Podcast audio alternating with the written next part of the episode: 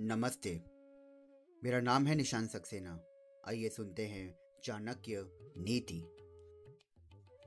मूर्खस्तु परिहर्तव्य प्रत्यक्षो द्रिपद पशु। भिन्नति वाक्शल्य न दृष्टा कंटको यथा।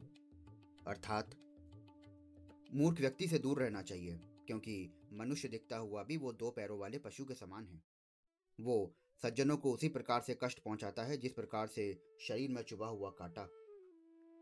कांटा छोटा होने के कारण दृश्य हो जाता है और शरीर में धंस जाता है। मूर्ख की भी यही स्थिति है।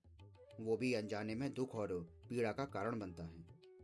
अक्सर लोग मूर्ख की ओर ध्यान नहीं देते, उसे साधारण मनुष्य ही समझते हैं।